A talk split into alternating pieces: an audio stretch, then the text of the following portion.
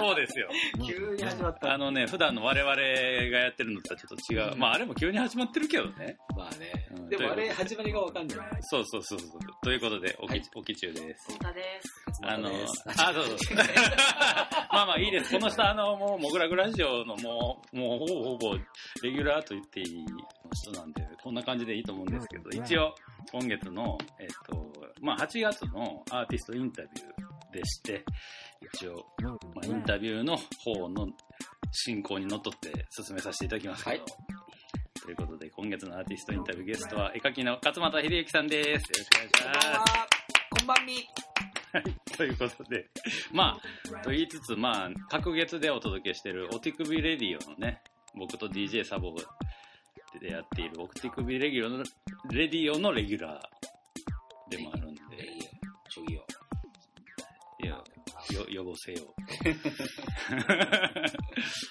あのーなんで、各月では絶対モグラグラジオに登場してる人ではあるから、うん。まあ、かなりおなじみの声ではあると思うんですけど、一応ね、今回はアーティストとしてインタビューなんで。いつ、も、いつもアーティスト、アーティストとしては出てないんですかいつもは、いや、もう、何ですかね。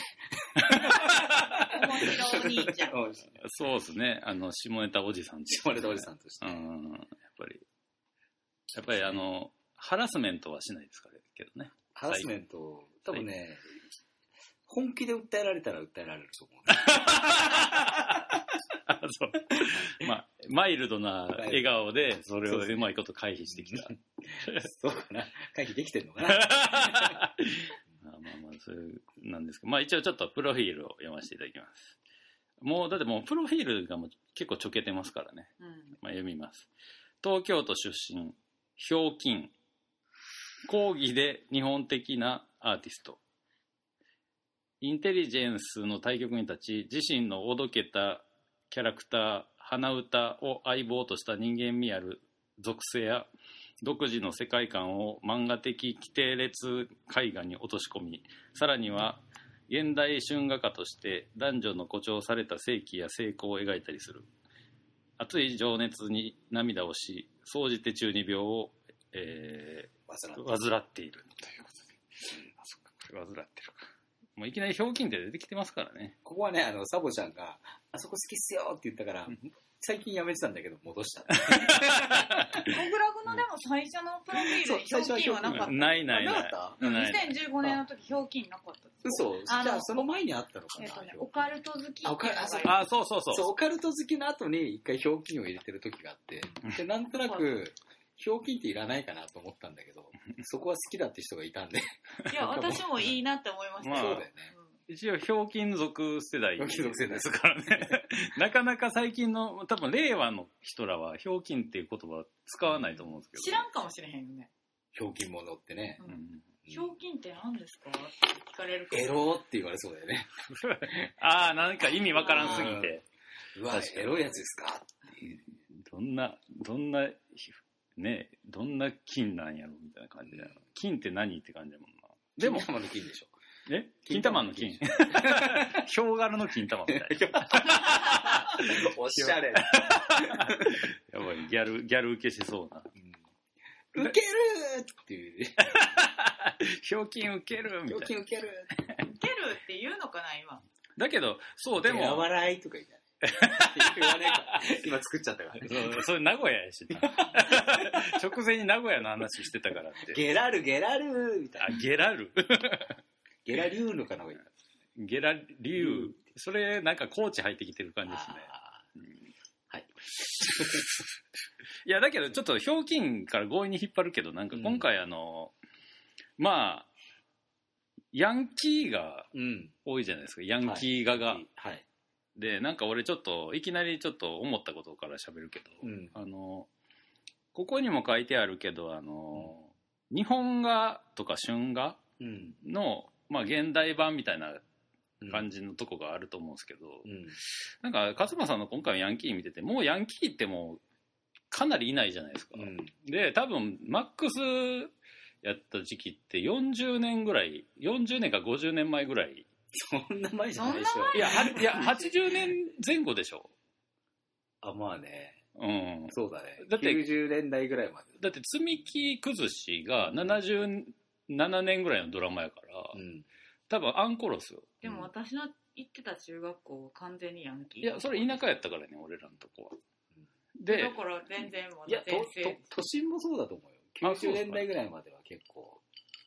だけどなんかこう風俗としてもうかなり昭和な感じがするからそうなんですよ。でもう今令和じゃないですか、うんこれってなんか昭和ぐらいの時昭和初期とかにうん江戸時代のちょんまげとか見てる感覚にもうもはやなってんちゃうかと思ってね、そうこのリーゼントが。まさにそう、そのちょんまげの、ちょんまげってやっぱトリッキーでしょ。うんうんうんで、やっぱつ 次に来るトリッキーの日本文化でリーゼントだっていう。そうそうそうそう。ので、やっぱ今回リーゼントが、やっぱリーゼントってちょんまげとどう、なんつうの、同じ場所に入れるっていうか、トリッキーだかうら。んうん、入れると思う。だからなんかう、んいいんだよ。かっこいいっていうね。しかも、ちゃんとあの、いわゆる聖子ちゃんカットとか、うんうん。その一個前のなんかヤンキーの女の人がやってたなんかソバージュの、ソバージュ、ソバージュ。あれとかも結構なんか、か絵にしてするとなんかそれ、そうなの。なんかね、いいでしょ？なんか、時代を、なんか、江戸時代みたいになってる。そうそうなって、なってると思う。そう。似合う。でもヤンキーとかの人はやっぱさ、お祭りとかでもさ、うん。こう、ハッピーとか着たりとかすそうそうるから、そうそう。いだから、全然こう、だから歌舞伎ものみたいな。や、そうなんですよ。で石川五右衛門だったりさ、ああいう頭って、あ、そうそう。あ確かにヤンキーリーゼントに近いある、そうそうそう。だからやっぱね、いいんだと思それやっぱ刈り上げすぎたら、ちょんまげになるって感じがするもんね。刈り上げもかなり、行き切ってる人とかもう、いや、もう、反り込みすぎやろみたいなね。う。あ、じゃあ、刈り上げちゃうわ、反り込みって。反り込みうんうん。これでもローそうローラーだから後ろの髪は長い。はいはいはいはい。ロックンローラーは後ろ髪が長くて、うん。そうじゃない、まあ、ヤンキーとかは後ろ刈り上げたりとか。このああ、またいろいろジャンルがある。確かにね。まあ僕らの時は、あの、それこそヤンキーもおったけど、どっちかっていうとヤンキー漫画が全盛で、なんかすげえ思い出すんやけど、なんかあの、ろくでなしブルースとかが、うん。あれなんですよ、あの、韓国が日本の文化を、ソウルオリンピックから、あの、ワールドカップ、2002年のワールドカップ、日韓ワールドカップまでの間に、かなりどんどん、あの、入れていったんですよ、日本の文化を。解禁ってニュースにそう、文化解禁したた時に、え漫画が入ったんやけど、うんヤンキー漫画全盛やったから、その時。ヤンキー漫画が入っちゃって、で、韓国の一部って制服があったんですよ。そしたら向こうでめっちゃヤンキー流行ったっていうニュース見て、へマジでもう日本でもなかなかおらんでっていうリーゼントのやつが、なんか殴り合ってるのとかニュースで見たこと思い出す。90年代終わりぐらい。ーベニコトーイのさ、ベニちゃんとこの息子のブンちゃんっていうのがオープニングの時来てくれたんだけど、うん。ヤンキー最高であるデコチャリで今度ロケットカウルつけるって言って。中学生今すごいとこ行ってんなとでもまああの文ちゃんとか特別だと思うけどちょっとかっこいい。あ、でも俺の友達も、中学の時の友達、ヤンキーの友達も、チャリンコに、あの、コンボイフォンっていうの。あの、トラでかいトラックにつける、ねえねえねえねあいつコンボイフォン。あパフォーンってやつパフォーンってやつ。だ。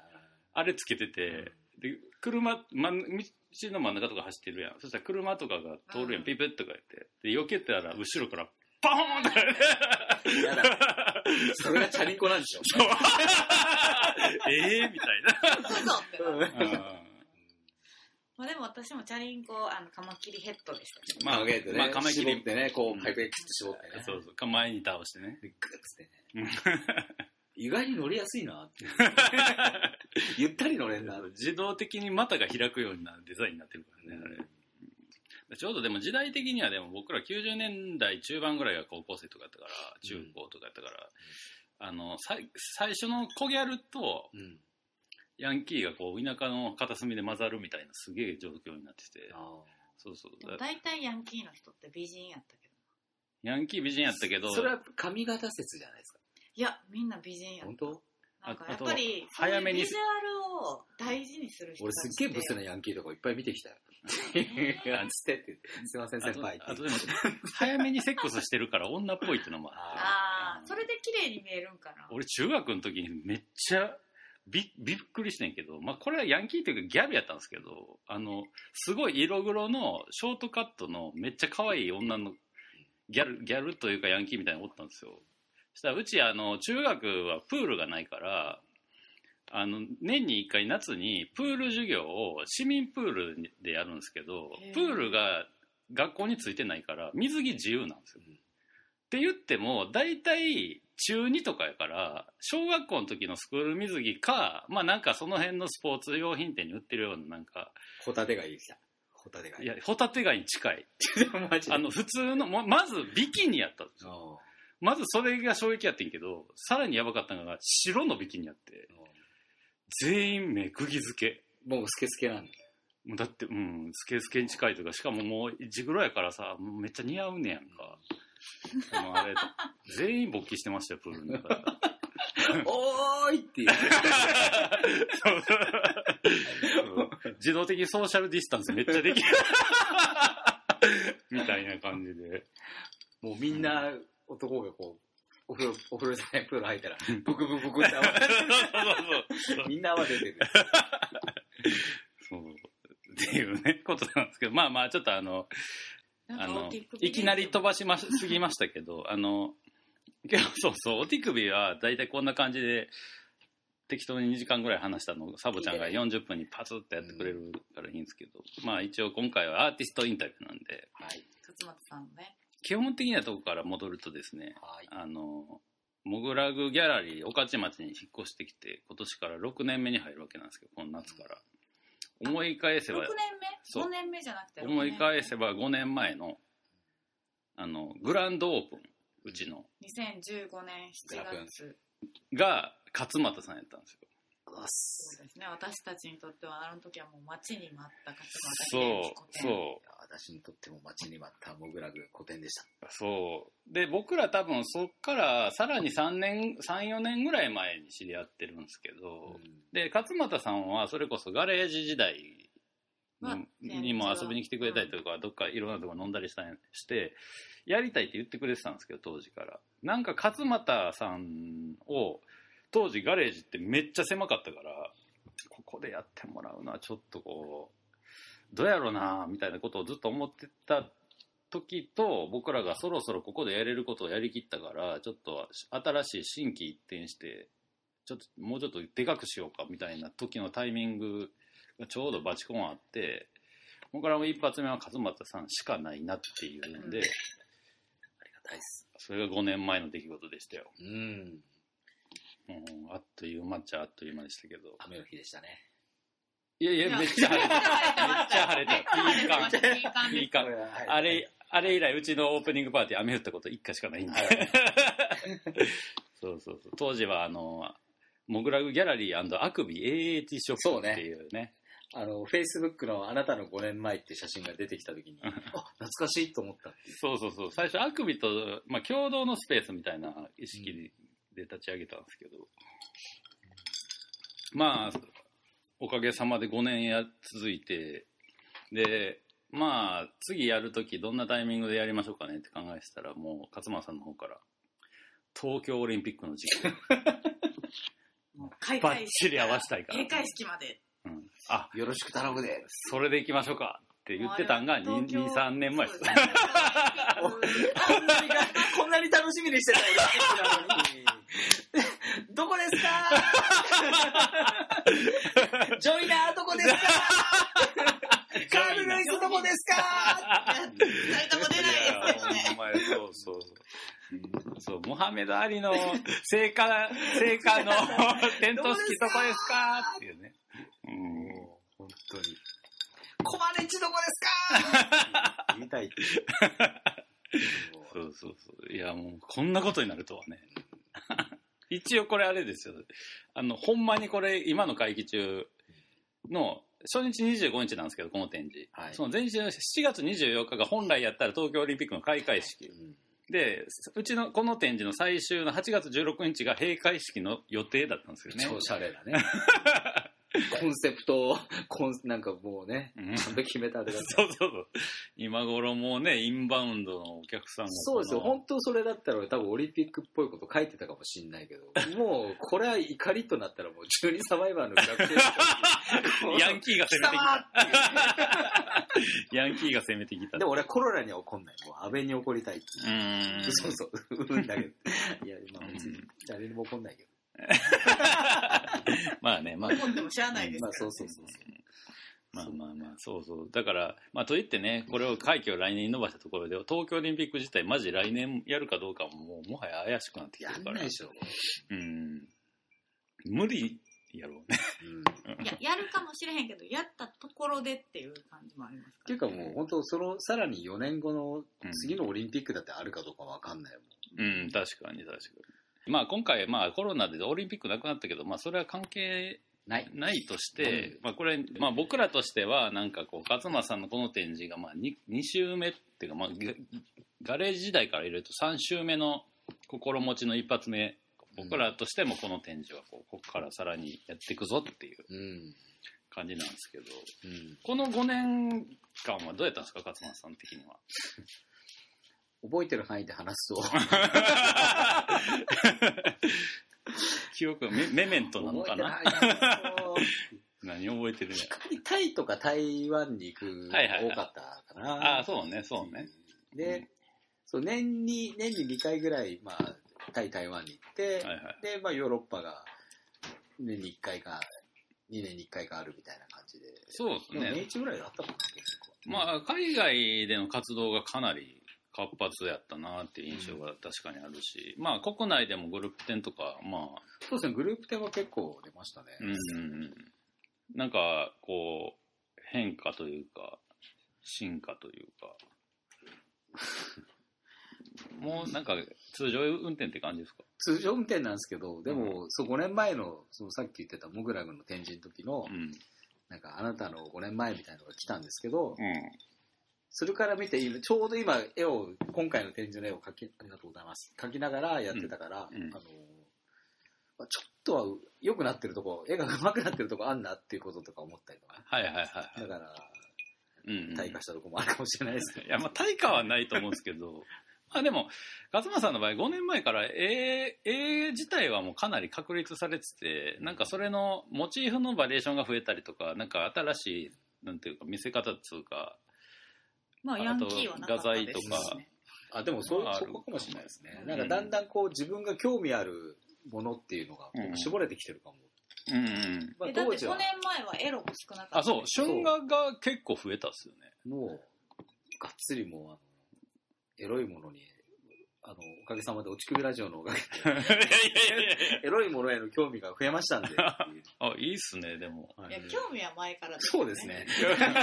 だけど、この5年アウト、プットしていくかどうかみたいなところが増えたっていやでもこの5年間の間に勝俣さんい一瞬だけインポ疑惑が出たぐらい。確かに。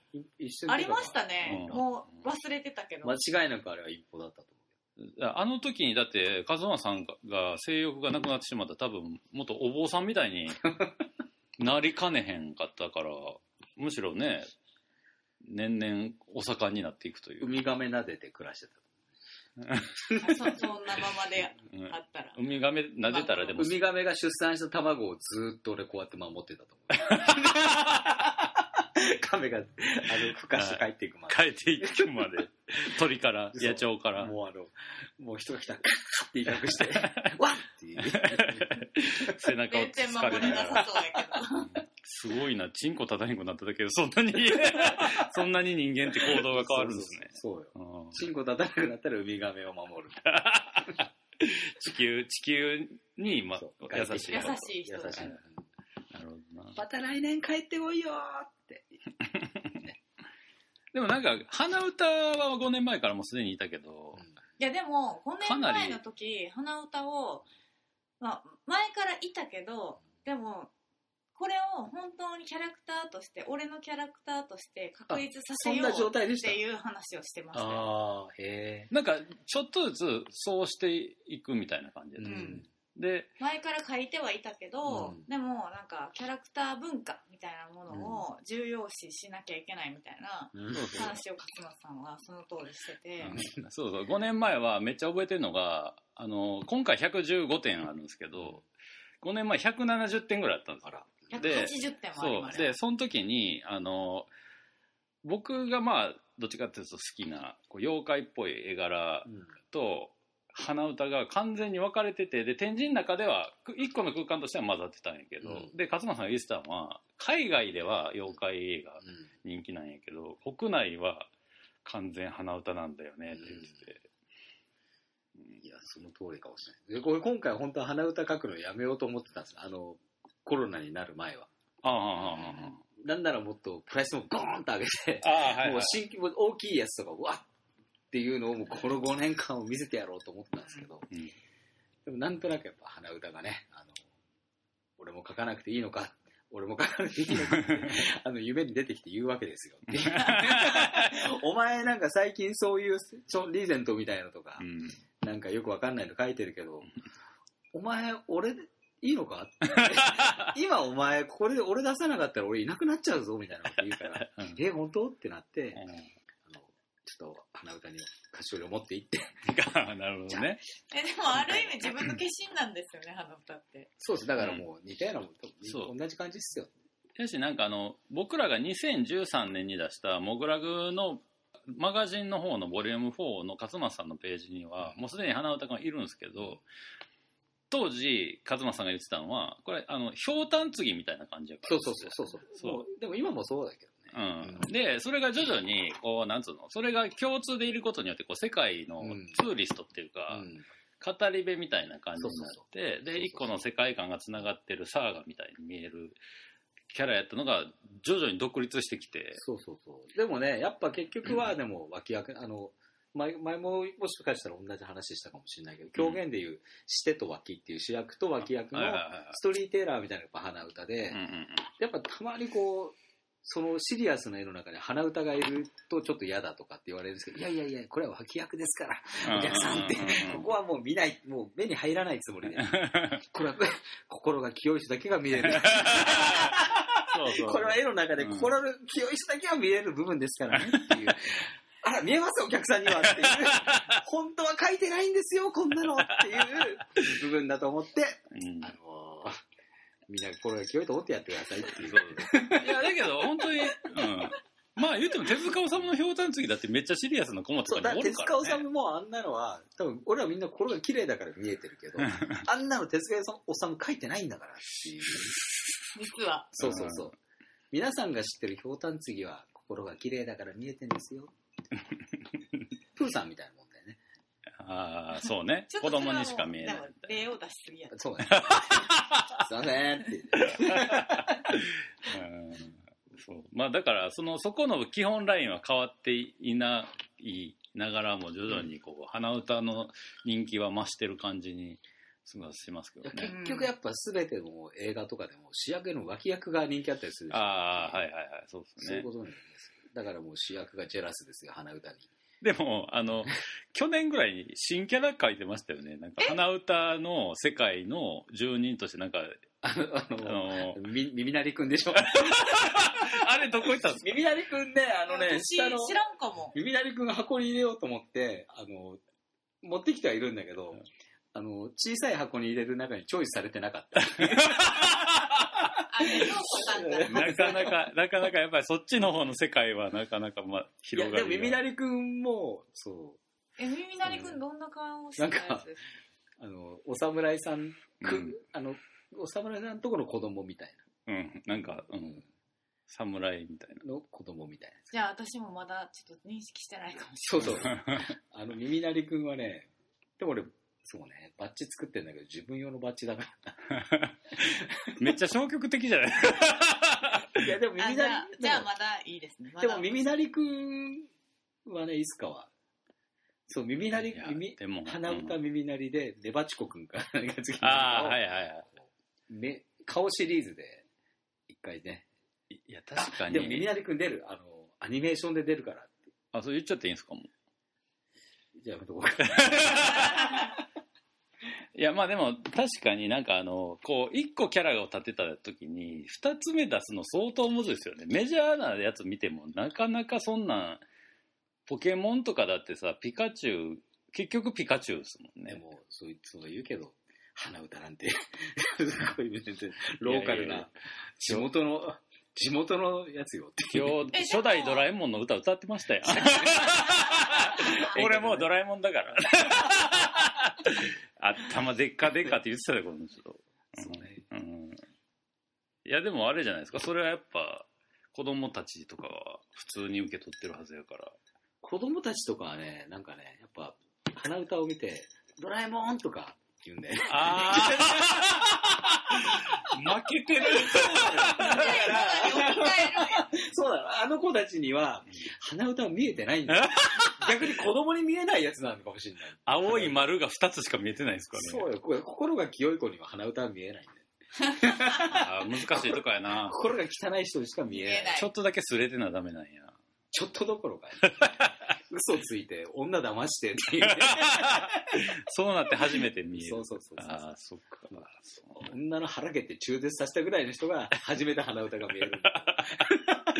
み俺も見えへんはずやけどな だからその、それ相当の悪いことしてんだよ。ああなるほどねなんか気づかんところでやってるのかもしれそうないそうそうそう。うん。私にも見えてるわ。で、太田さんは、太田さんやってる人。って。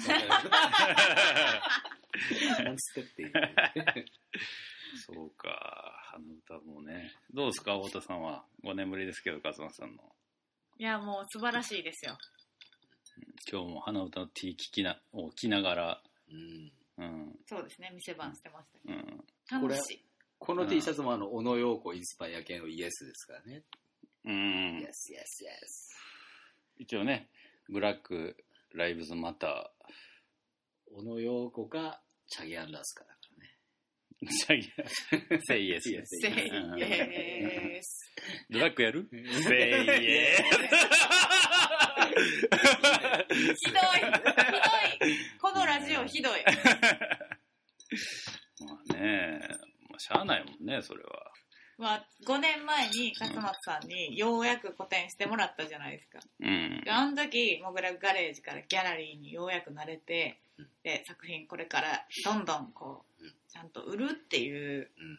思考をもとにやっていこうって思った時に勝間さんの展覧会しさせてもらってうん。いや勝俣さんのこうそのなんか作品を売っていく意欲うんちょっと、ゲスがゲス。いやゲスじゃない。そいやあれはそ大事な能力やからね。ゲスな人やったら多分その後の付き合い方考えるとかあったかもしれへんけど、いやそういうんじゃなくってやっぱお客さん大事にしてこうは自分でちゃんと話しかけてとかこう迷ってる人の背中を押してみたいな、うん。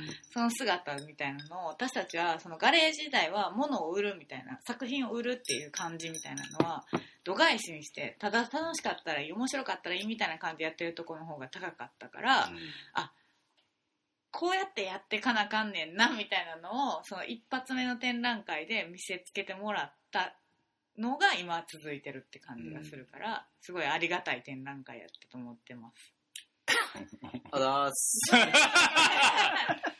5年後なんでもう今は楽しいしかない。あ最高じゃないですか。そうねまあだけど、まあ、この5年間その作品売るっていうことにかなり注力してやってきて、まあ、おかげさんで6年目迎えれたっていうのはそう、まあの時、開いたは開いたけど、そう実際売れんのかっていう5年ね5年後のことなんて、もう考えられへんって思ってたからさ。うんうんうんみんなそうですよ。う。うんんいや、ありがたいです。いやいや、僕もありがたいですよ。また5年後にやらせていただいて。いただいてね。まあ、今後はね、なんか5年後とは言わずにやってほしい感じがしますけどね。じゃあ、再来週やるか。再来週はまだやってる頃かな。つまみがバカなの 再来週まだやってるしそうだね。再来週はまだや もう、そうようん、オフにならへんカセットコンロのつまみみたいになってるけどもうもうちょっと、気分が乗ってっからさ。書きたいんだよ。あーいやだけどでもこんなコロナの中でも結構お客さん来てくれててすごいなっていう感じはありますけど。だから心が綺麗だから見えてんだよ、そのお客さんが。お客さんもなみんな間違った。ああの俺俺らもう死んでんのかな？心が綺麗だから、お客さんが見えてるだけで本当はいないんだから。え、怖い。もうみんな死え、んでた最終日迎えたら全部、お札か、あ、なんか、葉っぱやったみたいな。もうあの、そうだあるタヌキが、タヌキがわっさわっさその辺ではなんか、ネズミとか食べてると思うよ。うんうんやめてください、すいま。せん。すいません。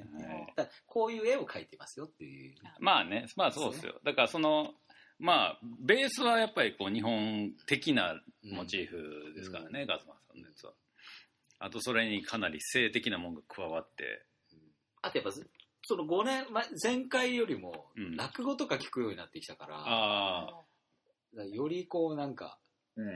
思っ制作中に聞くんですか？聞くし、僕でも結構聞いてるかも。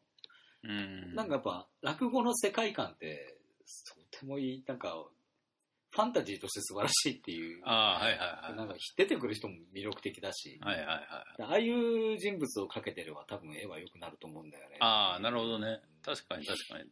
しかも落語ってやっぱりお話だけで耳に聞くだけやから、うんその、勝俣さんの場合ってこう、なんていうか、えまあ線も達者っていうのもあるけど、映画かなりもう出来上がってるじゃないですか。うんそうなると、だからその、逆に落語とかの、いわゆる江戸の風ってのを入れて、それを多分自分なりに解釈して書けるうん。から、そういう入れ方強いですねうん、確かに。俺の場合、多分俺の作品のベースってファミコンやったりするんで、もうビジュアルがついてるんですよ。と言っても8ビットやからめちゃくちゃ荒くて、それを自分の想像力で、こうちょっとこう、勝手に肉付けしたみたいな部分は、うんその落語の音だけ聞いて何かビジュアルを妄想するのと結構似てるっちゃ似てるんですけど、なんかやっぱりこう、モチーフが取られてるとこも多少あったりするんで、僕の場合は。そういうところとかは結構なんか、そういう新しい落語とかそういうインプットが変わると絵柄も変わりそうな感じはするんですけどね。身長とかってさ、なんかさ、江戸落語みたいなことやってるけど、でもなんか話の節々で、あれ？これ現代でもい、現代なんか、ま、それこそマンションとかって言葉こそ使わないけど、はいはいはいあ、完全にこれシチュエーションが近代だなっていう時とかもあるでしょ、はい。はい。あまあ僕はあんま詳しく知らないですけど。するとなんかね、なんか、ああ、なんか別な景色が、その、ちょんまげじゃない人が見えてくるっていうか、はいはいはい。普通に七三に分けてる人がやり取りしてるように聞こえるとかがなんか面白かったりするんですよ。はいはいはいはいはい。なるほどね。そうかそうか。じゃあちょっと、ちょっと早いですけど、もうちょっとそろそろ時間なんですけどはい、さっきちょっと言いかけてたんですけど、うん。今後ちょっとこうや、やりたいこととかってあります？新展開というか。新展開まあは、うん。今、今月頑張る、今月っていうか、頑張ろうと思って今、ソフビを、新しいのを原型から自分で作ってやろうっていうのを今思ってるのと、うん。まあ、アニメーションみたいのをちょっと友達とやろうって言ってるやつを。本気でやろうかなっていうところと、ぐらいですかね。はいはいはい。新しいジャンジャンルっていうか、表現媒体にって感じか。で、あれですよね。だからこう、コロナが落ち着くまでしばらく、海外も行きにくいじゃないですか。うん、いけない。ね。どう、どうします？いや、もうそれはそれでもう日本でちゃんと 美味しいご飯食べて、前向きに。前向きにクリエイトしていきますよ。はいはいはい。コロナ明けたらどこ行きたいですか？コロナ明けたらまずタイと台湾と、んタイは特にめちゃくちゃ、なんていうの、すげえペースで行ってて、ベースも作ってかけてましたもんね。タイはやっぱね、マッサージもいいし、ご飯も美味しいし、ただご飯が美味しいところには、とにかくまあ確かにね。でも韓国にね、今年は行ってみたいなと思って。はあはあ今年ですが次は。うんうん。韓国もでも何回も行ってますよね。でもね、韓国2回だけか。な。でもイベントで2回行ったぐらいで、ねうん。イベントで前に行ってましたよね。そのジェジュンっていう友達とかが、そうそうそう。最近ちょっといい感じだから、うんちょっと行って。なんか勝松さん的に見てどうですか？こうアジアのその辺の国のアートシーンというか。うん最近はでもやっぱもう、やっぱヨーロッパとかがいいかなと思ってきてるけど、なんだろう、そのアジアはアジアでもちろんいいけど、うんうんそういうアジアをちょっと何年かやってみて、うん。で、今はやっぱ、今またちょっと興味あるのがヨーロッパになってきてるから、もし自分がアートでトライするなら。なトライっていうか何かするんだったら、うん。もう今ちょっとヨーロッパとかの方が今興味がある。あヨーあ、なるほどねロッパだった。らどこどこが？まあフランスしかり、うんまあイギリス、フランス、イギリスぐらいかな。うん。フランスとイギリスって全然なんか文化の感じ違うじゃないですか、うん。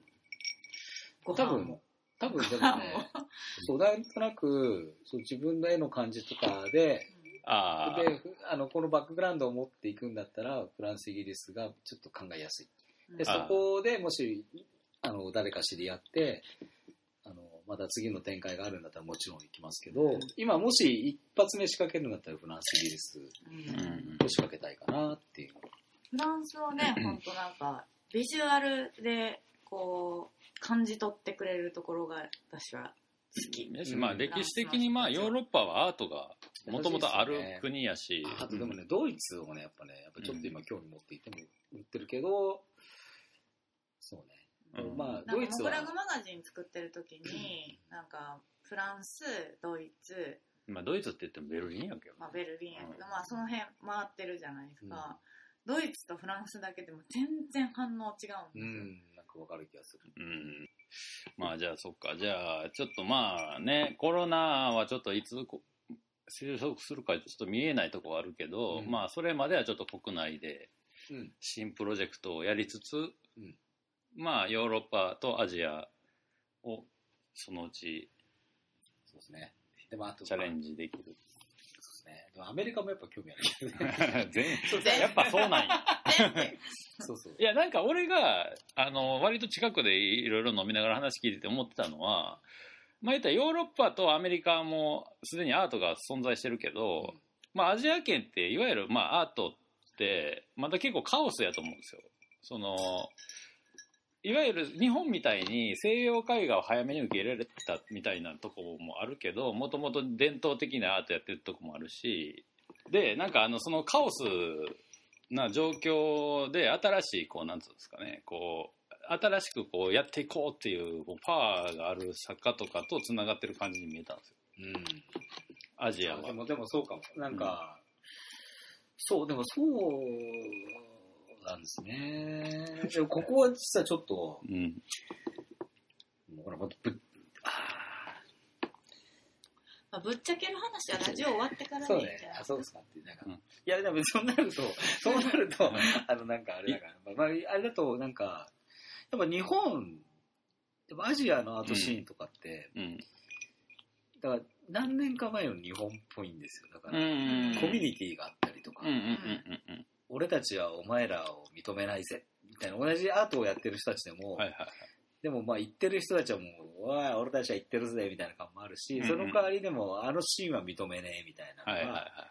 しょうもなっていう部分がやっぱあるっていうか、ああ、なるほど、ね。それはなんか、そうもったいない。はいはいはい。だ本当本当あヨーロッパとかうんアメリカとかに僕はそれを感じたことがなくて、あアーティストと会っても。でも本当アジアのところは、ことごとくそれを感じるっていうか、うなんだろうっていう。それってもし、あれかもしれないですよね。その、今アジアでアートやってるのって超イケてることやと思うから、うん多分その、いわゆる、まあ90年代のファッションシーンとかもそうやったけど、やっぱ若いやつが回してるユースカルチャーみたいなとこって、うんそういうダマができがちやとは思うんですよ。うんその、縦軸がないから、歴史みたいなんかそうだ、それって結局日本もそうだけど、なの。うん。このアートシーンは発展しないっそて思っちゃうんですよ。うんだからそれは、うんだから、わって入れて面白かったけど、う。うん。あれ？これ終わりがあるなって、あの、行き行き詰まるな。うんこの人たち全員海外に、例えばアメリカとかで、まあうんタイのアートが売れてないと思うし、うんうん。行かねえなって思っちゃうっていうか、ああ、なるほど、なるほど。そこがもっとみんながぐわーんと仲良くなってないと、うんうんうんその国のアートのカルチャーは上がらないから、はいはいはい。多分なんか日本と同じもの見えちゃったっていうか、ああ、なるほどね。終わりが見えたっていう。それはかなりあれですね。うん興味深いっていうか多分勝間さんじゃないとほぼ知らん感じれてないことかもしれないですね。いや、うん、でもなんかそう、なんか結局、そう、結局、うちが、うちがあって、うちがここと繋がって、それをうちが先やってるみたいな風な、はいはいはい。もう、俺には関係ないっていう、そういうのっていう。でもなんか10年後とかにも残りそうなアーティストとかってもちろんもちろん全もういるんですスキルはすごい高いし、はいはいもうバッチリなんだけどなんだアティチュードが、ああなるほどね。アティチュードがうんうんうん。それじゃあ消えるでっていうなるほどね。なるほどね。だって絵が上手い人なんて過去にもいっぱいいてさ、うんうんす今そういう人もすごい上手いけど、うんうん。ななんかそうそうそう。もう一歩すごい何かこういうわーって巻き込める遠心力みたいなものを、はいはいはい。求心力かな。なんかそういうの持ってないと、はいはいはい。なんか、うん、このシーンは知ってるって思っちゃった。まあ確かにもうだから今のね。勝間さんも割といろいろ経てきてるから。なだから逆にあれかもしれないですね。だからそのコロナ明けに勝間さんがヨーロッパとかでもう一回こうやっていくっていうのをその逆にその今のアジアの勝間さんの仲いいアーティストとかがそれを見てあなるほどあっていう。もしかしたらね、世代かもしれない。あー。うん。俺らぐらいの世代の人らがそうなのかもしれない。若い子たちは違うかも。あーなるほどね。でも若い子たちはやっぱ認められなかったり、まあ認められないでもないけど、まあ繋がってったりはしてると思うけど、もう両手で、よし来いよっていう感じではないっていう。うん。まあその世代問題は結構難しいやろうな。ってで日本でもそうでしょ。なんか俺もさ、できればもう若い人とかとさ、知り合っていっぱいやってみたいけどさ、うんもうわかんないっていう。だって今来てもくれないしさ。いやと特に表現者同士は難しいですよ世代間が混ざろうとするのは。だからうちは幸いこうギャラリーっていううん。一応空間があるから割とまだいけてると思うけどその辺は。それでもね危惧してますよ僕らも、俺はいつももう開いてるから、うん、どこの？結論。さすいがや、もうあの、もう来てほしいこ。の辺のねレスポンスの速さがね やっぱり、うん、この辺のレスポンスが鈍り出したらちょっとあの そんなところでね、お時間なんですけど。ああそうですねそうそうはいということでね5年ぶりのうん。アーティストインタビュー、勝俣秀幸。5年ぶりのと日本古典ですよ。あ、日本は、そっか、東京古典ですよ。うんいやもうこんなおもうすごい多くの作品を一気に見れるのはまあないなかなかなかったと思うんでちょっと本当の一押しのやつがまだ全然、あの、いますんで。じゃあちょっと最後にあのこれから来る人とかにもちょっと一言メッセージ的なものをお願いしますじゃあ、えっ、と、手洗いうがいして、しっかりシャンプーして、風呂入って、宿題して、来てください。あいいいいね ちょもうちょいドリフっぽく言いたかった。風呂入れよっていう感じで言ったの。まあちょっと RIP 志村けん感もあってああ、そうですね。そうっすもう本当にということではい。まあまああのひょうきんな人が今日も来てくれましたけどはい。はいありがたい。ひょうきんな人がね結構いろいろ作品にはねいろんなテーマ込めてますからねそれがなんと110点以上もあるというこの異常な展示を展示にぜひ皆さん来てくださいませよろ。しくお願いします。はいということで今月のアーティストインタビューゲストは勝俣秀之さんでしたありがとうございましたありがとうございま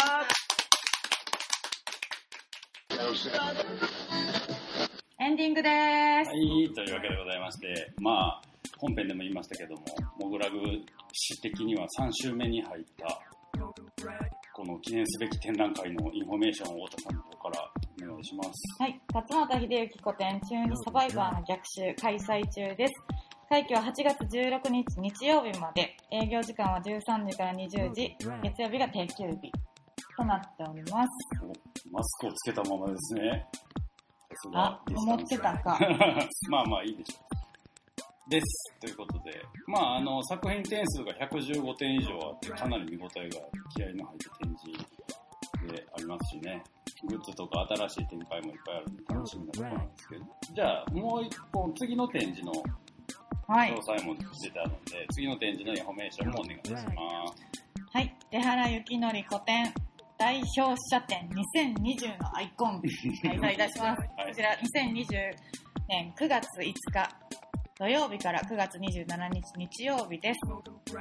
まあ、オープニングパーティーは、ちょっとできるかわかんないですけど、一応まあ、あの初日9月5日は作家も在廊してて、で、21時まで初日のみオープンしておりますので、まあ、ちょっと出原さんの場合は、例年初日すごい、それこそ人がすごい集まってしまうことになるんで、特にオープンしてすぐぐらいがですね、まあ作品のま購入者がちょっと並ぶっていう状態があるんで、逆に初日の夕方以降とかやと割と空いてるかもわかんないんで、そうですね。まあ、あの、軽く、まあ、作家とゆっくり話したりとか、したい方は夜の方がいいかもしれないですね。はい。まあ、で、出原さんの個展の会期中に、あの、換算ワークショッああ、はい。プを開催いたします。あの、もうげ限定10名様までで、9月19日土曜日は、キラキラソフビをカスタム。9月20日日曜日は、スワリサトシ、ザサトシ、ソフビをカスタム。9月26日土曜日は、粘土で作る代表者というテーマで、それぞれ3日間、あ、3日間というか、それぞれワークショップ開催します。こちらの申し込みは、info.mogulag.com に、その参加したい日程と、お名前とご連絡先を明記の上、メールを送ってください。はい。ね。まあ、これも、あの、ソーシャルディスタンスを考えて10名までなんで、換算としたワークショップっていうことなんですけど、まあ、多分内容はかなり面白いと思います。そうですね。はい、まあ、今回あのーそうですね、あの、ウェブなり DM とかでチェックしていただいたらわかるんですけど、この代表者展、もう、攻めに攻めた 内容でございますので、この夏は、勝俣さんからの出原さんの流れでね、いろいろな、攻めてます。いろいろ笑ってもらえたらなとはい。思っておりますので、皆さんどうぞよろしくお願いします。というわけで、モグラグラジオボリューム398でした。ありがとうございましたた。